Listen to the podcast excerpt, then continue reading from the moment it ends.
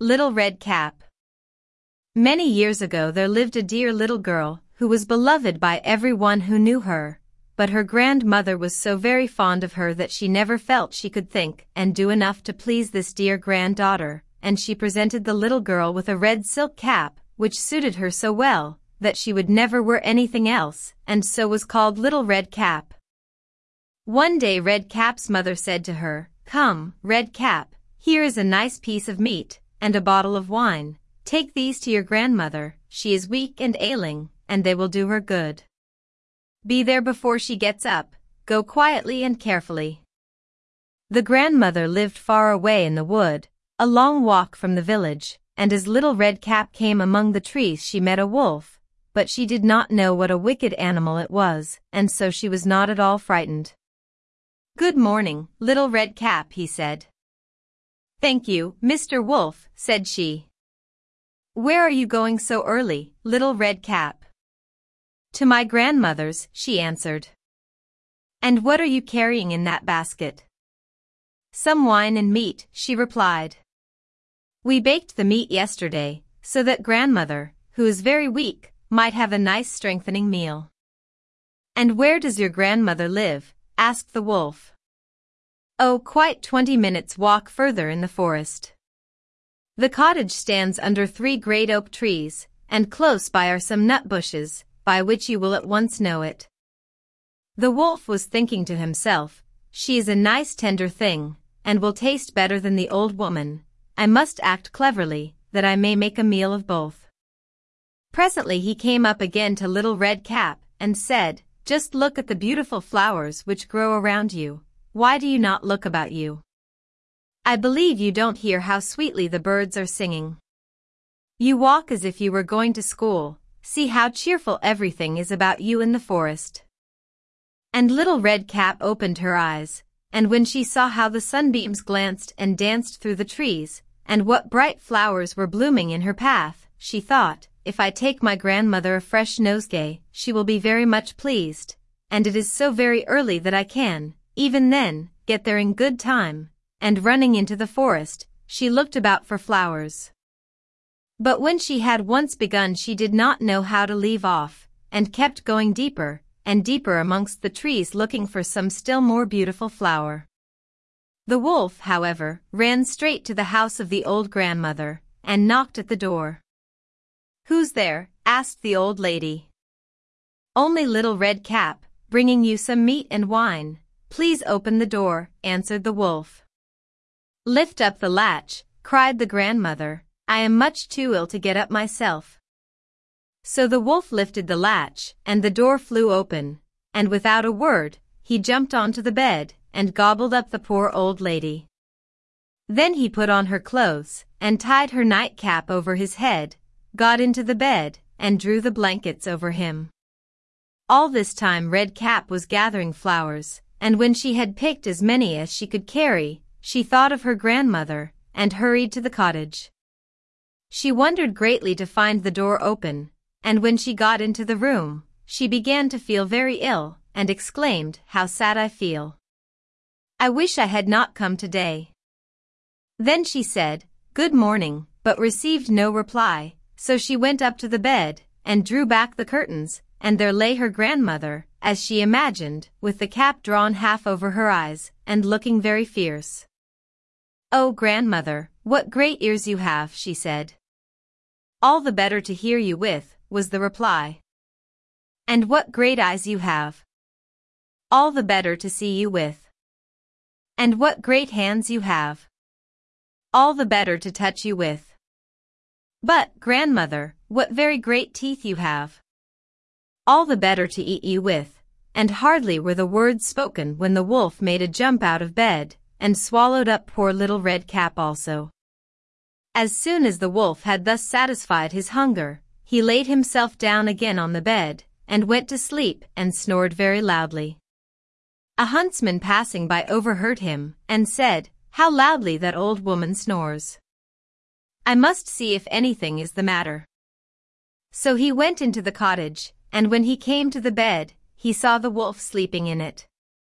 What, are you here, you old rascal? I have been looking for you, exclaimed he, and taking up his gun, he shot the old wolf through the head.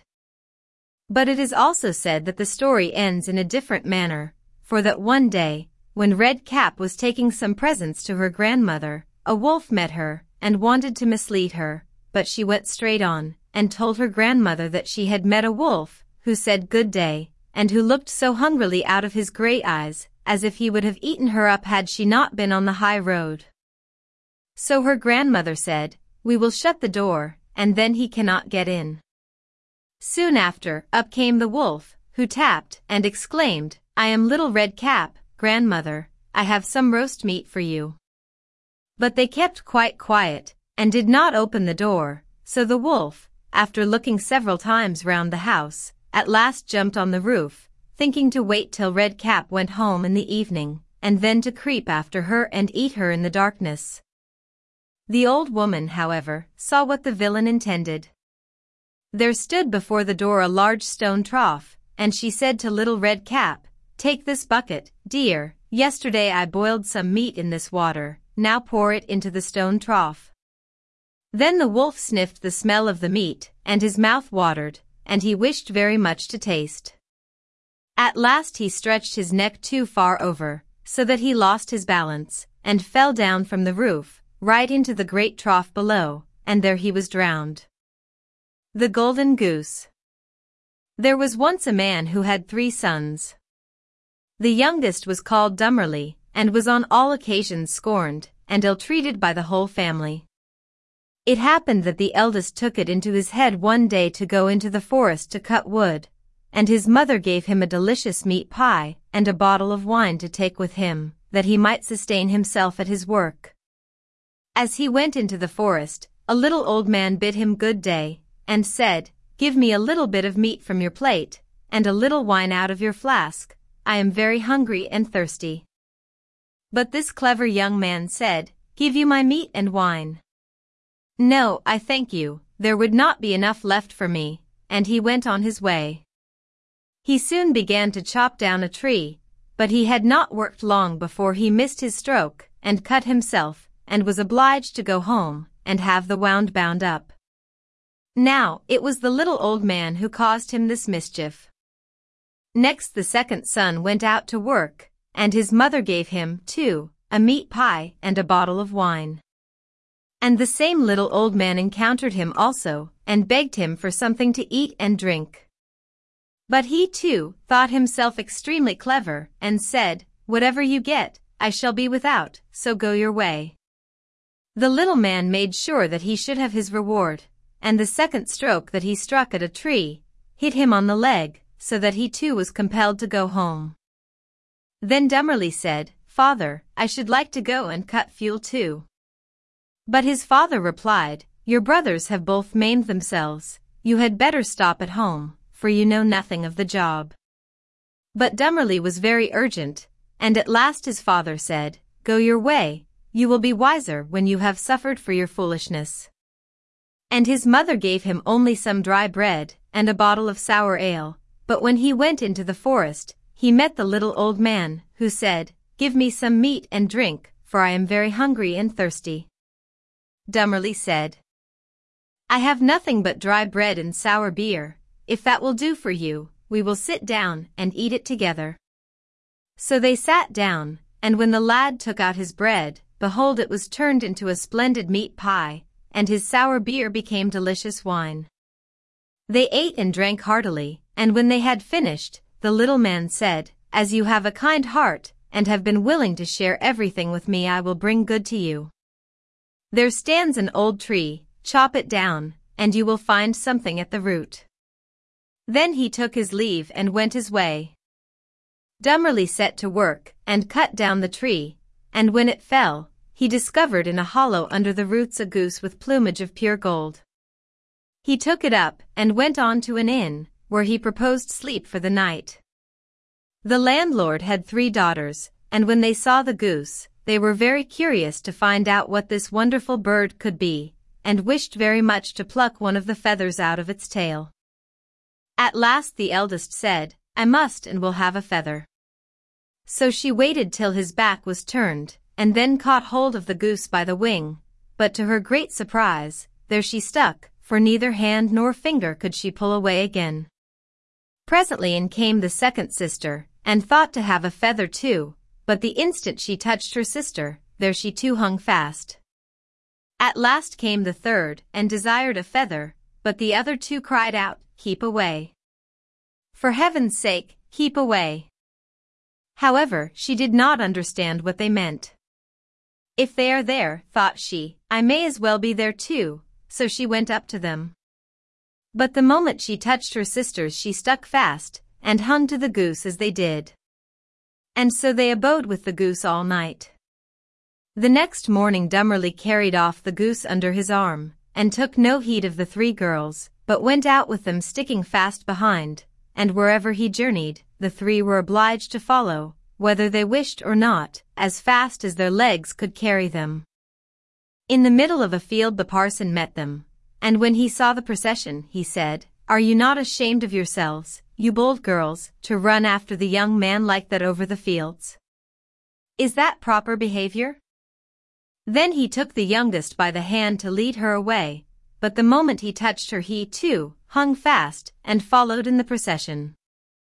Presently up came the clerk, and when he saw his master, the parson, running after the three girls, he was greatly surprised and said, Hollo! Hollo! Your reverence! Whither so fast?